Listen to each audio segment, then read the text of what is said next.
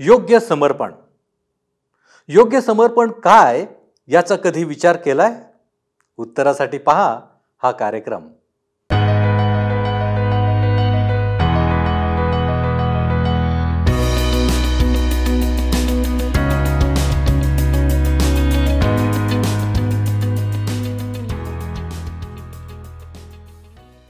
सर्वसृष्टीचा निर्माण करता परमेश्वर याच्या नावाला मान महिमा आणि गौरव सदा सर्व काळ असो. उपासना कार्यक्रमामध्ये आपले हार्दिक स्वागत. आपण सर्वजण आवर्जून हा कार्यक्रम पाहत आहात. आम्ही आपणा सर्वांचे ऋणी आहोत. या दिवसात आपण निर्गम या पुस्तकाचे अध्ययन करीत आहोत. परमेश्वर इस्रायल लोकांना काही महत्त्वाचे विधी नियमांविषयी निर्देश देत आहे. असे आपण गेल्या काही कार्यक्रमांमध्ये पाहत आहोत. मागील भागात आपण याजकाच्या वस्त्रांविषयी पाहिले होते. आज आपण त्याच याजकांविषयी पुढे पाहणार आहोत. त्यामध्ये प्रामुख्याने याजकांचा समर्पणाचा विधी अर्पणे आणि भोजन याविषयी सविस्तर अभ्यास करणार आहोत. माझी खात्री आहे की आपणापैकी अनेक जण स्वतःसाठी नोट्स किंवा टिपणे लिहित असणार. तर चला प्रियांनो आपण आपल्या अध्ययनाची सुरुवात करूया. श्रोतनो निर्गमचे पुस्तक ह्याच्या एकोणतीसाव्या अध्यायाला आज आम्ही सुरुवात करीत आहोत. या अध्यायामध्ये याचकांच्या समर्पणाचा विधी समर्पणाची अर्पणे याचकांचे भोजन आणि दररोज करावयाची होमार्पणे आम्ही पाहणार आहोत. एकोणतीसावा अध्याय एक लांब आणि मोठा अध्याय आहे. व जितका वाचण्यास चित्तवेधक असायला हवा तितका नाही. परंतु मला खात्री आहे की परमेश्वराचा आत्मा ह्याद्वारे आम्हाला काही शिकवणार आहे. हे परमेश्वराचे क ख ग पुस्तक आहे व त्यात अनेक महत्त्वाचे आत्मिक पाठ आमच्याकरिता ठेवण्यात आलेले आहेत. आपण पहिलं वचन वाचूया निर्गमचे पुस्तक एकोणतीसावा अध्याय. जर आपणाजवळ जुना करार आहे तर अवश्य उघडा. निर्गमचे पुस्तक एकोणतीसावा अध्याय आणि पहिलं वचन. त्यांनी याजक यांना नात्याने माझी सेवा करावी म्हणून त्यांना पवित्र करण्यासाठी जे तुला करावयाचे ते हे. एक गोरहा आणि दोन दोषहीन मेंढे घ्यावे. विश्वासणाऱ्यांकरिता समर्पणात स्वतःकरिता केलेले असे काहीच नाही. ही एक अशी गोष्ट आहे जी परमेश्वर त्यांच्यासाठी करतो. ख्रिस्ताने जे कार्य पूर्ण केले आहे त्यावर हे आधारित आहे. त्याला तोच एक आधार आहे व त्यावरच ते टिकून आहे. नंतर दोन ते चार वशने बघा. आणि बेखमीर भाकरी तेलात मळलेल्या बेखमीर पोळ्या आणि तेल लावलेल्या बेखमीर चपात्या त्याने घ्याव्या. ह्या सर्व सपिठाच्या असाव्या. ह्या सर्व एका टोपलीत घाल आणि तो गोरा व दोन मेंढे ह्यांच्यासहित ती टोपली घेऊन ये. मग अहरोन व त्याचे मुलगे ह्यांना दर्शन मंडपाच्या दारासमोर घेऊन ये व त्यांना आंघोळ घाल. श्रोत्यानो ह्या ठिकाणी धुने हा शब्द आम्हाला पाहायला मिळतो. हे नवीनीकरण होय. तिताला पत्र तिसरा अध्याय पाचवे वचन आम्हाला सांगते. तिताला पत्र तिसरा अध्याय पाचवे वचन. तेव्हा आपण केलेल्या नीतीच्या कृत्यांनी नव्हे तर नव्या जन्माचे स्नान व पवित्र आत्म्याने केलेले नवीकरण ह्यांच्याद्वारे त्याने आपल्या दयेनुसार आपणास तारिले ह्या ठिकाणी स्नान घालणे हे नवीनीकरण होणे होय. हे गंगाळात धुणे नाही परंतु एक दुसऱ्या प्रकारचे धुणे होय. आता मोशे अहरोनाला ते वस्त्र घालणार आहे. पाच ते नऊ वर्षने पुढे आम्हाला सांगतात. आणि ती वस्त्रे घेऊन अहरोनाला त्याचा अंगरखा व एफोदाचा झगा घाल त्याला एफोद व उरपट बांध आणि एफोदाचा बुट्टीदार पट्टा त्याच्या कमरेला बांध. त्याच्या डोक्यात मंदिल घाल आणि मंदिलावर पवित्र मुकुट ठेव. नंतर अभिषेकाचे तेल त्याच्या डोक्यावर ओतून त्याला अभिषेक कर. मग त्याच्या मुलांना जवळ बोलावून त्यांना अंगरखे घाल आणि अरुणाला व त्याच्या मुलांना कमरबंद बांध व त्यांच्या डोक्यांना फेटे बांध. ह्या प्रकारे या निरंतरच्या विधीने त्यांना याजक परत प्राप्त व्हावे. या प्रकारे अरुण व त्याचे मुलगे ह्यांच्यावर संस्कार करावा. समर्पण हे आम्ही करीत नसून परमेश्वर करतो. आज मी अनेक समर्पणाच्या विधींविषयी ऐकते जेथे लोक काही करण्याचे वचन देतात. मी सुद्धा अनेकदा परमेश्वराला मी हे करीन ते करीन असे वचन देते परंतु सर्वच मी पूर्ण करू शकते असे नाही. मी त्याला समर्पण समजत नाही. कारण श्रोत्यानं मी जे करण्याचे परमेश्वराला वचन देते ते मी करीत नाही. समर्पण म्हणजे रिकाम्या हाताने परमेश्वराकडे येणे. काही करण्याकरिता आपली दुर्बळता आपली अयोग्यता त्याच्यासमोर कबूल करणे आणि परमेश्वराला कार्य करू देणे होय. जर आपण जुन्या करारातील मोशे एलिया दावीद शमुवेल व नवीन करारातील पौलाची प्रार्थना वाचाल तर आपल्याला आढळेल की हे लोक कधीच स्वतःच्या योग्यतेला घेऊन ते कोण कुठले किंवा त्यांनी परमेश्वरासाठी काय केले आणि ते काय करू इच्छितात असे सर्व घेऊन परमेश्वराकडे आले नाहीत? मी अनेक वेळेला सभांमध्ये लोकांना आगीमध्ये काही लिहिलेल्या कागदाला जाळून आम्ही परमेश्वरासाठी हे करू ते करू असे म्हणताना ऐकले आहे. परंतु ती प्रतिज्ञा पूर्ण करताना ते मला नंतर आढळले नाही कारण श्रोत्यानं आमच्याजवळ परमेश्वराला अर्पण करण्यासारखे काहीच नाही. कदाचित आपणाजवळ असेल पण माझ्याजवळ तर मुळीच नाही. आम्हाला त्याच्याकडे रिकाम्या हाताने यायचे आहे आणि त्याला त्यात भरू द्यायचे आहे. दहावं वचन पुढे सांगतं तो गोरा दर्शन मंडपासमोर आणावा आणि अहरोन व त्याचे मुलगे ह्यांनी आपले हात त्याच्या डोक्यावर ठेवावे. मुख्य याजक व त्याच्या परिवारातील लोकांनी आपले हात त्या गोऱ्यावर ठेवावेत. अनेक लोक आहेत ज्यांना वाटतं की हात ठेवल्याने एखादी अद्भुत शक्ती किंवा आत्मिक शक्ती मिळते असे नाही. हात ठेवण्याचा हा हेतू होत नाही. हात ठेवून आपण फक्त एकच गोष्ट देऊ शकता ती म्हणजे आजाराचे जंतू. जेव्हा एखादी पापी व्यक्ती त्या वेदीजवळ येत असे आणि आणलेल्या प्राण्यावर हात ठेवित असे तेव्हा तो प्राणी त्या व्यक्तीची जागा घेत असे. असा अर्थ होई जेव्हा आम्ही एखाद्या देवाच्या सेवकाचे समर्पण करतो तेव्हा हात ठेवून हेच जाहीर करतो की आता त्या सेवेमध्ये आम्ही सुद्धा त्याच्यासोबत सहभागी आहोत. व त्याच्याकरिता प्रार्थना करण्याची त्याला सहकार्य देण्याची आमची जबाबदारी आहे. हात ठेवणे म्हणजे श्रोत्यानो भागीदारी करून घेणे. त्या गोऱ्याने अहरोनाची जागा घेतली. तो पापी आहे म्हणून तो गोऱ्हा त्याच्याकरिता मरेल. हा पापार्पणाचा बली होता. लेवीच्या पुस्तकात ह्या अर्पणाविषयी बलींविषयी आम्ही सविस्तर पाहणार आहोत. पितळीची वेदी ज्याला होमार्पणाची वेदी सुद्धा म्हणण्यात येत असे. कारण ह्याच वेदीवर प्रमुख बली अर्पण्यात येत असे. प्रमुख बली प्रथम जो होमार्पण असे तो आमच्यासमोर ख्रिस्त कोण आहे हे ठेवतो. ती वेदी त्याने आमच्याकरिता काय केले हे सांगते. आता याचकांच्या भोजनाविषयी आपण पाहणार आहोत. एकोणतीसावा अध्याय सव्वीस आणि सत्तावीस वचने सांगतात मग अहरोनाच्या संस्कारासाठी विधिलेल्या मेंढ्याचे ऊर घेऊन ओवाळण्याचे अर्पण म्हणून ते परमेश्वरासमोर ओवाळ. तो तुझा हिस्सा आहे.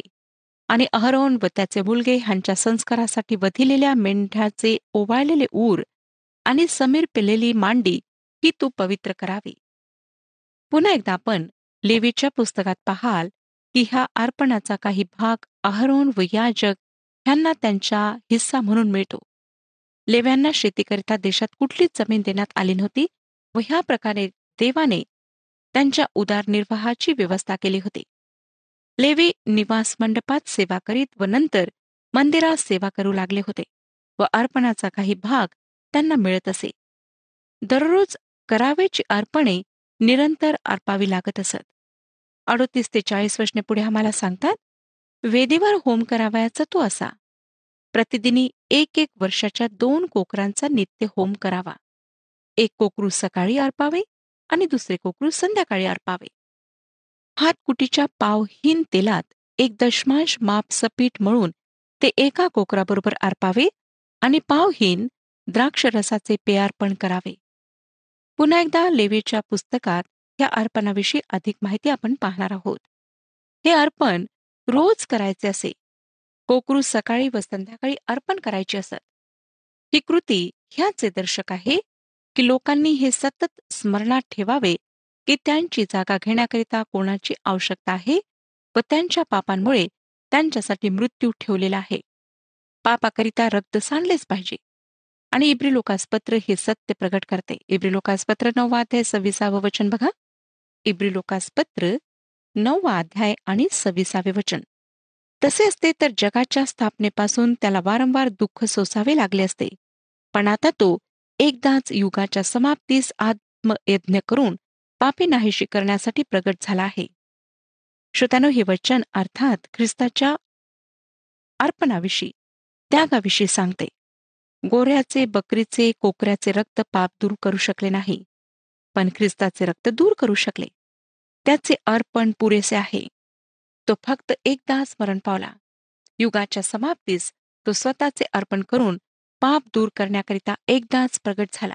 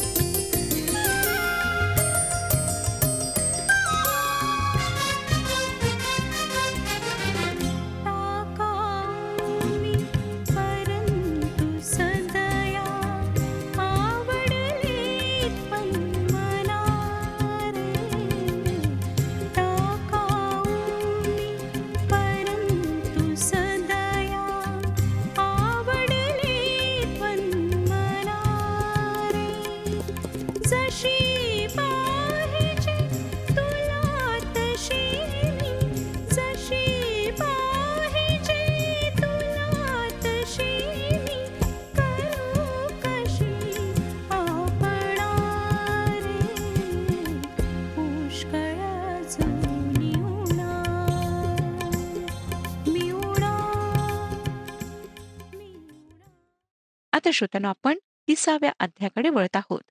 या अध्यामध्ये धूप जाण्याची वेदी जीवाच्या खंडणीसाठी द्यावयाचा पैसा गंगाळ अभिषेकाचे तेल आणि धूप द्रव्य आम्हाला पाहायला मिळतात. हा एक उपासनेविषयीचा फार महत्त्वाचा असा अध्याय आहे. निवास मंडपाच्या पहिल्या भागाला पवित्र स्थानाला जर आम्ही चांगल्या प्रकारे पाहिले तर त्या ठिकाणी आम्हाला तीन वस्तू पाहायला मिळतात व त्या सर्व उपासनेविषयी सांगतात. आम्ही श्रोत्यानो आधीच दीपवृक्ष समक्षतेच्या भाकरीचा मेज ह्याविषयी पाहिले. पण तेथे सुद्धा एक वेदी आहे आणि ती धूप वेदी आहे. समक्षतेच्या भाकरीचा मेज व दीपवृक्ष देवाच्या लोकांची एकमेकांशी सहभागिता आणि त्यांचे एकत्रित मिळणे ह्यांचे प्रतीक आहे. धूपवेदी ही प्रार्थनेची जागा आहे. तिसावा अध्याय पहिली दोन वशने आम्हाला सांगतात. निर्गमचे पुस्तक तीस अध्याय पहिली दोन वशने धूप जाळण्यासाठी एक वेदी कर. ती बाभळीच्या लाकडाची असावी. तिची लांबी एक हात रुंदी एक हात अशी ती चौरस असावी. आणि तिची उंची दोन हात असून तिची शिंगे अंगचीच असावी. ज्या सूचना देण्यात आलेल्या आहेत त्यावरून ही वेदी लहान होती असे आम्हाला आढळते. तिसरं आणि चौथं वचन बघा. त्या वेदीचा वरचा भाग व तिच्या चारी बाजू आणि तिची शिंगे अशी ती सगळी शुद्ध सोन्याने मढवावी व तिला सभोवती सोन्याचा कंगोरा करावा. वेदी उचलून नेण्याचे दांडे घालता येण्यासाठी सोन्याच्या कड्या करून त्या कंगोऱ्याखाली तिच्या दोन्ही अंगांना दोन कोणास दोन दोन अशा लावाव्या. ह्या छोट्या वेदीला सुद्धा कड्या होत्या. ज्यातून दांडे घालून तिला याचकांच्या खांद्यावर ठेवून इकडे तिकडे नेण्यात येत असे. गणनाच्या पुस्तकात आम्हाला सांगण्यात आले आहे श्रोत्यानो की अरण्यातून जाताना लेवी लोकांनी ह्या वस्तू वाहून नेल्यात. सहावं वचन पुढे आम्हाला सांगतं साक्षपटाच्या कोशापाशी असलेल्या अंतरपटासमोर अर्थात साक्षपटावरील ज्या दयासनी मी तुला भेट देत जाईन त्यासमोर ही वेदी ठेवावी. ही वेदी पडद्याच्या अगदी जवळ ठेवलेली होती व दयासन आणि साक्षीचा कोश पडद्याच्या दुसऱ्या बाजूला होते. ते पवित्र स्थानात उपासनेच्या स्थानात ठेवलेले होते. सात आणि आठ वचने बघा. ह्या वेदीवर आरोनाने सुगंधी द्रव्ययुक्त धूप जाळावा. रोज सकाळी तो तेलवात करील तेव्हा हा धूप त्याने जाळावा. तसा संध्याकाळी तो दिवे लावेल तेव्हा त्याने धूप जाळावा. हा धूप तुम्ही पिढ्यानपिढ्या नित्य जाळीत जावा. धूप. काही विशिष्ट प्रकारचे धूप या वेदीवर ठेवण्यात येत असे. याजक आज जाऊन जेव्हा जेव्हा दिवे पेटवित असत तेव्हा तेव्हा धूप जाळीत असत. श्रोत्यानो ही वेदी प्रार्थनेविषयी सांगते आणि ह्याविषयी आम्हाला माहीत आहे कारण पवित्र शास्त्रात अनेक ठिकाणी धूपाला प्रार्थनेचे वस्तुतीचे चिन्ह म्हणून उपयोगात आणल्या गेले आहे. दावीत स्तोत्रसहिता एकशे एकेचाळीस आणि दुसऱ्या वचनामध्ये म्हणतो स्तोत्रसहिता एकशे एकेचाळीस अध्याय आणि दुसरे वचन. माझी प्रार्थना तुझ्यासमोर धूपाप्रमाणे माझे हात उभारणे संध्याकाळच्या अर्पणाप्रमाणे सादर हो. प्रगटीकरणाचे पुस्तक ह्या धूपाचे चित्र आमच्यासमोर ठेवते. प्रगटीकरणाचे पुस्तक आठवा अध्याय आणि तिसरे वचन आम्हाला सांगतं प्रगटीकरण आठ अध्याय तिसरे वचन. मग आणखी एक देवदूत येऊन वेदीपुढे उभा राहिला. त्याच्याजवळ सोन्याचे धुपाटणे होते आणि राजसनासमोरच्या सोन्याच्या वेदीवर सर्व पवित्र जनांच्या प्रार्थनासह धूप ठेवण्याकरिता त्याच्याजवळ पुष्कळ धूप दिला होता. लुकृष शुभवर्तमान पहिला अध्याय आणि नववचन वचन आम्हाला सांगतं लुकृष वर्तमान पहिला अध्याय नवे वचन याजकपणाच्या परिपाठाप्रमाणे प्रभूच्या पवित्र स्थानात जाऊन धूप जाळण्याचे काम त्याच्याकडे आले. श्रोत्यानो लक्षात घ्या की जखऱ्या लेवी वंशातला होता व तो मंदिरात सेवा करीत होता. धूप वेदीजवळ तो सेवा करीत होता. ह्या वचनाप्रमाणे ती प्रार्थनेची वेळ होती. वैद्य लोक नवीन करार वंशावळीप्रमाणे जखऱ्या धूपवेदीजवळ धूप जाळीत आहे अशा प्रकारे सुरू करतो. दुसऱ्या शब्दात धूपवेदीजवळ जखऱ्याला संदेश देण्याद्वारे परमेश्वराने चारशे वर्षांचे मौन तोडले. म्हणून धूप हे आमच्या मध्यस्थ येशू ख्रिस्ताचे चित्र आहे. अहरोनाने उपासनेच्या जागी सेवा केली व ह्या अर्थाने अहरोन येशू ख्रिस्ताचे चित्र आहे. जरी मलकी सद्दिकांच्या रीतीप्रमाणे ख्रिस्त याजक आहे. इब्रिलोकास पत्र नवव्या अध्यायात आम्हाला एक विचित्र गोष्ट पाहायला मिळते. धूपवेदी परमपवित्र स्थानात ठेवलेली आहे. असं दिसतं जणू ती त्या ठिकाणी असावी हे इब्रिलोकास पत्र लिहिणाऱ्याला माहीत नव्हते. निर्गमच्या पुस्तकात लिहिल्याप्रमाणे त्याने तिला पवित्र स्थानात ठेवण्यापेक्षा परमपवित्र स्थानात ठेवली असे का सांगितले? कारण जेव्हा त्याने इब्री लोकास पत्र लिहिले तेव्हा पडदा दोन भागात फाटला होता. ख्रिस्ताने ह्या पृथ्वीवर स्वतःला अर्पण केले होते. त्याचे शरीर फाटले त्याचे शरीर तोडण्यात आले व तो वधस्तंभावर मारला गेला. परंतु तो पुन्हा स्वर्गात चढला व आता ती धूपवेदी स्वर्गात आहे. आम्ही ख्रिस्ताद्वारे देवाकडे येतो श्रोतानो तो आमचा महान मध्यस्थ आहे. तो स्वर्गात आहे व वेदी त्या जागेविषयी सांगते जेथे तो उभा आहे. जेव्हा आम्ही प्रार्थनेमध्ये देवाजवळ येतो तेव्हा आम्ही ख्रिस्ताद्वारे त्याच्याकडे येतो. मी अनेक लोकांना असे म्हणताना ऐकले आहे की आता माझे तारण झाले आहे व मी थेट परमेश्वराकडे जाऊ शकते किंवा जाऊ शकतो. आम्ही जाऊ शकत नाही. आम्हाला ख्रिस्ताद्वारेच देवाकडे जावे लागेल. तोच एक आहे जो आम्हाला देवाच्या उपस्थितीमध्ये नेऊ शकतो तो स्वर्गात असून आमच्याकरिता सतत प्रार्थना करीत आहे. इस्रायलांकरिता ही फार विलक्षण गोष्ट होती की त्यांचा महायाजक निवास मंडपात धूप वेदीजवळ त्यांच्यासाठी प्रार्थना करीत होता. आमच्याकरिता हे जाणणे विलक्षण आहे की आमचा महायाजक येशू ख्रिस्त आमच्यासाठी प्रार्थना करीत आहे. ख्रिस्त जगासाठी प्रार्थना करीत नाही. काही आपणाला माहीत आहे? त्याच्या महायाजकीय प्रार्थनेत तो काय म्हणतो ते पहा. योहान कृष्णवर्तमान सतरावाध्याय नवव्या वचनात? योहान कृष्णवर्तमान सतरावाध्याय नववे वचन सांगते त्यांच्यासाठी मी विनंती करीतो मी जगासाठी विनंती करीत नाही तर जे तुम्हाला दिले आहेत त्यांच्यासाठी कारण ते तुझे आहेत. आता आपण म्हणाल की तो जगासाठी प्रार्थना का करीत नाही? येशू ख्रिस्त जगासाठी मरण पावला आणि पवित्र आत्मा येथे खाली जे ख्रिस्ताला स्वीकारतात त्यांच्याकरिता त्याचे अर्पण वास्तविक ठरवितो. जगाच्या सर्व पापांकरिता मरण्याव्यतिरिक्त ख्रिस्त अधिक काही करू शकला नाही. ज्यांनी त्याचा तारणारा म्हणून स्वीकार केला आहे त्यांच्याकरिता तो स्वर्गात प्रार्थना करीत आहे. मला आनंद वाटतो श्रोतनो की तो माझ्याकरिता आणि तुमच्याकरिता असे करीत आहे. कारण त्याने जर असे केले नसते तर आम्ही ह्या पृथ्वीवर अधिक काही करू शकलो नसतो. आमच्याकरिता प्रार्थना करणारा महायाजक असणे ही एक फार मौल्यवान गोष्ट आहे. ख्रिस्त कोण आहे? व त्याने वधस्तंभावर आमच्याकरिता काय केले या आधारावर परमेश्वर आमची प्रार्थना ऐकतो. इफिस करास पत्र पहिला अध्याय आणि सहावं वचन आम्हाला सांगतं इफिस करास पत्र पहिला अध्याय आणि सहावे वचन. त्याच्या कृपेच्या गौरवाची स्तुती व्हावी म्हणून हे झाले. ही कृपा त्याने आपल्यावर त्या प्रियकराच्या ठाई विपुलतेने केली आहे. प्रभू येशू ख्रिस्तामुळे पिता परमेश्वर आम्हाला त्या प्रियकरामध्ये स्वीकारतो. मग ते कृष्णवर्तमान सतरावाध्याय आणि पाचवं वचन आम्हाला सांगतं तसेच मार्क ऋषुवर्तमान नववाध्याय सातवे वचन लुक ऋषुवर्तमान नववाध्याय पस्तीसावे वचन ह्यामध्ये पिता परमेश्वराने म्हटले की माझा प्रिय पुत्र आहे ह्याचे ऐका. आम्हाला ख्रिस्ताचे ऐकायचेच नाही तर त्याच्याद्वारे प्रार्थना सुद्धा करायची आहे. प्रभू येशू ख्रिस्ताने योहान कृष्णभोर्तमान चौदावाध्याय आणि चौदाव्या वचनामध्ये म्हटले योहान चौदा चौदावाध्याय चौदावे वचन. जर तुम्ही माझ्या नावात काही मागाल तर ते मी तुम्हासाठी करेन. आत्म्यामध्ये प्रार्थना करण्याचा हाच अर्थ आहे. आता आपल्या लक्षात येईल की ही वेदी दुसऱ्या वस्तूंपासून अलग आहे. फक्त याचक ह्या ठिकाणी उपासना करू शकत असत. उजिया राजा सुद्धा ह्या ठिकाणी गेल्यामुळे तो कोडाने पीडित झाला.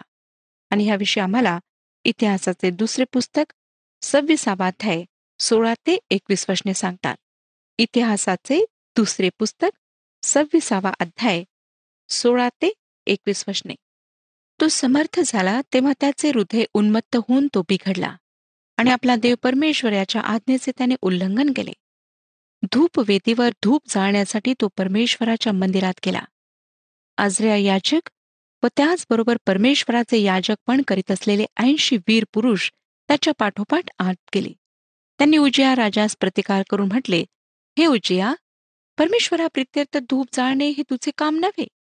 अहरोनाचे वंशज जे याजक ज्यांना धूप जाळण्यासाठी पवित्र केले आहे त्यांचेच हे काम आहे. तू पवित्र स्थानातून निघून जा कारण तू मर्यादेचे उल्लंघन केले आहे. अशाने परमेश्वर देवाकडून तुझे गौरव होणार नाही. तेव्हा उज्जियास क्रोध आला. धूप जाळण्यासाठी त्याने हातात धुपाटणे घेतले होते. आणि तो याचकांवर संतापला असता. त्यांच्या देखत परमेश्वराच्या मंदिरात धूपवेदीजवळ त्याच्या कपाळावर कोड उठले. आजऱ्या मुख्य याजक व दुसरे सर्व याजक यांनी पाहिले तो त्याच्या कपाळावर कोड उठले आहे असे त्यांच्या दृष्टीस पडले. तेव्हा त्यांनी त्यास तेथून लवकर घालून दिले. परमेश्वराने आपणास तळाखा दिला आहे हे जाणून तोही उतावळीने बाहेर निघाला. उजिया राजा आमरण कोडी राहिला. तो कोडी असल्यामुळे एका घरात निराळा राहत असे. त्यास परमेश्वराचे मंदिर वर्ज झाले व त्याचा पुत्र योथाम हा राजघराण्याचा कारभारी होऊन देशाच्या लोकांचे शासन करू लागला. आज श्रोत्यानो प्रत्येक विश्वासणारा ज्याने येशू ख्रिस्तावर विश्वास ठेवला आहे तो याचक आहे. श्रोत्यानो आम्ही फक्त ख्रिस्ताच्या द्वारेच परमेश्वराजवळ जाऊ शकतो आणि आपली निर्बलता दुर्बलता त्याच्यासमोर प्रगट करू शकतो. आम्ही त्याला म्हणू शकतो हे प्रभू मच पाप्यावर दया कर. जेव्हा अशी प्रार्थना परमेश्वराला अर्पिल्या जाते तेव्हा तो ती प्रार्थना ऐकून उत्तर देतो. परमेश्वर ह्या विषयात आपले मार्गदर्शन करो आणि आपणाला आशीर्वाद देऊ. हा कार्यक्रम आपणास आवडला काय? आता आम्हाला एक मिस कॉल करा. आणि आपण पुढील विजेता होऊ शकता.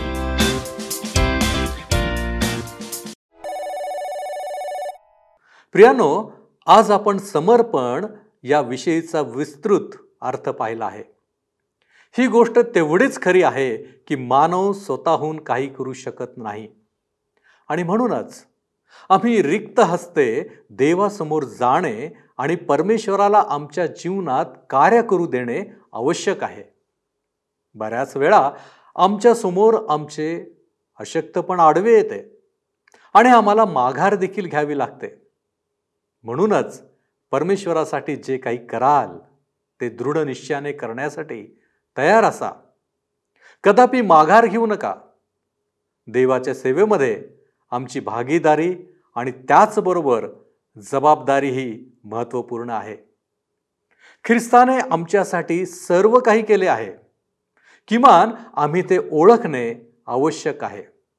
देव करो आणि आम्हास ही सुबुद्धी प्राप्त होवो. आपण प्रार्थना करू.